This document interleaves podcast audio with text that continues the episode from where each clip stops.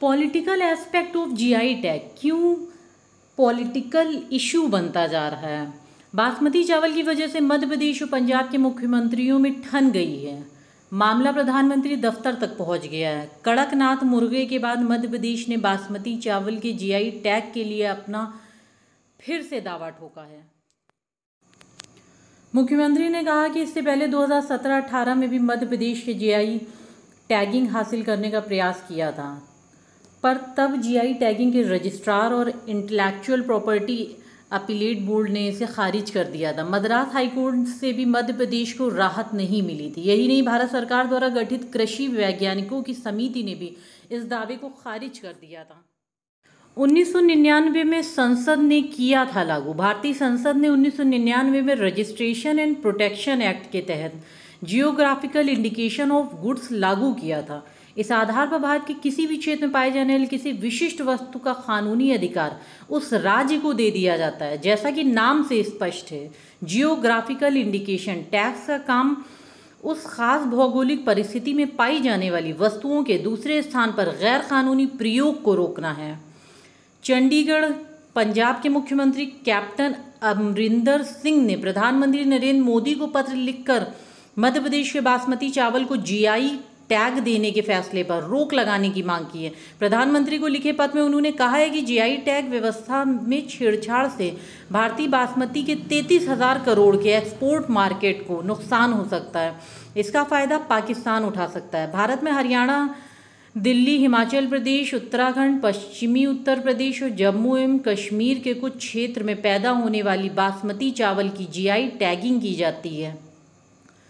All India rice exporter association ने भी इसका कड़ा विरोध किया है।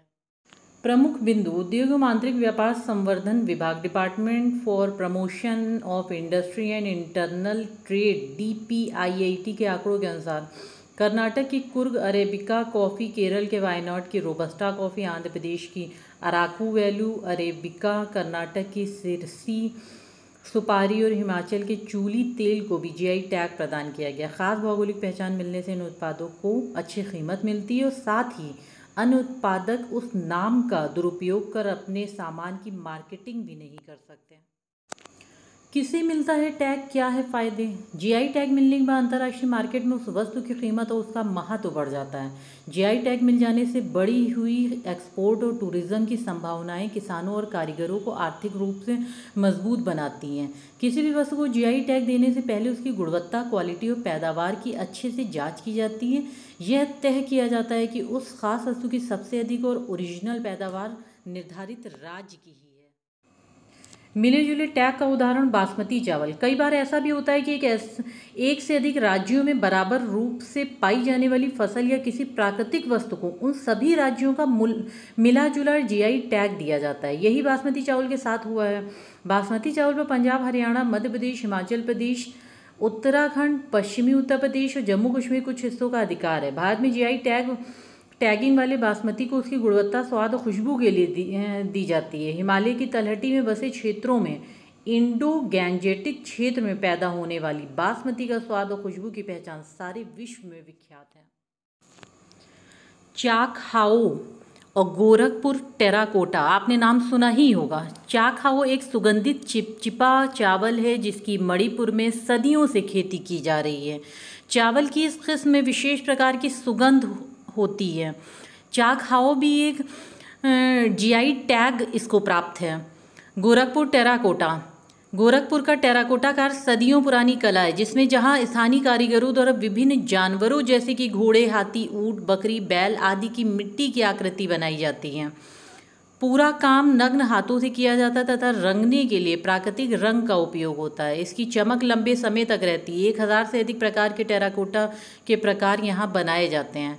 तो कहने का मतलब ये है कि चाखाओ, मणिपुर का जो चाखाओ है और उत्तर प्रदेश के गोरखपुर का जो टेराकोटा है, इसको भी जीआई टैग मिला है।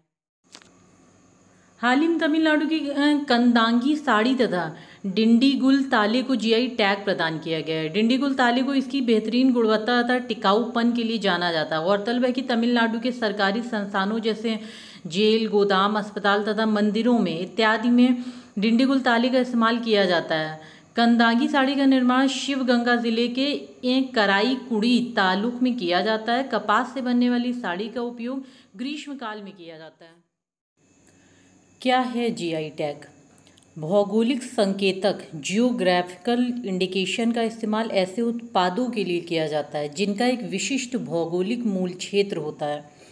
वहीं राष्ट्रीय स्तर पर यह कार्य वस्तुओं का भौगोलिक सूचक पंजीकरण और संरक्षण अधिनियम 1999 geographical indication of goods registration and protection act 1999 के तहत किया जाता है। जो सितंबर 2003 से लागू हुआ।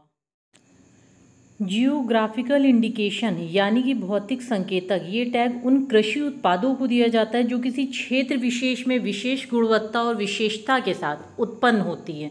किसी क्षेत्र विशेष के उत्पादों को जीआई टैग से खास पहचान मिलती है। वर्ष 2004 में दार्जिलिंग टी जीआई टैग प्राप्त करने वाला पहला भारतीय उत्पाद है। भौगोलिक संकेतक का पंजीकरण 10 वर्षों के लिए मान्य होता है। महाबलेश्वर स्ट्रॉबेरी जयपुर की ब्लू पॉटरी, बनारस की साड़ी और त्रिपतु त्रिपत्ति के लड्डू तथा मध्य प्रदेश के झाबुआ का कड़कनाथ मुर्गा सहित कई उत्पादों को जीआई टैग मिल चुका है। जीआई टैग किसी उत्पाद की गुणवत्ता और उसकी अलग पहचान का सबूत है। कांगड़ा की पेंटिंग नागपुर का संतरा और कश्मीर का पश्मीना भी जीआई पहचान वाले उत्पाद हैं।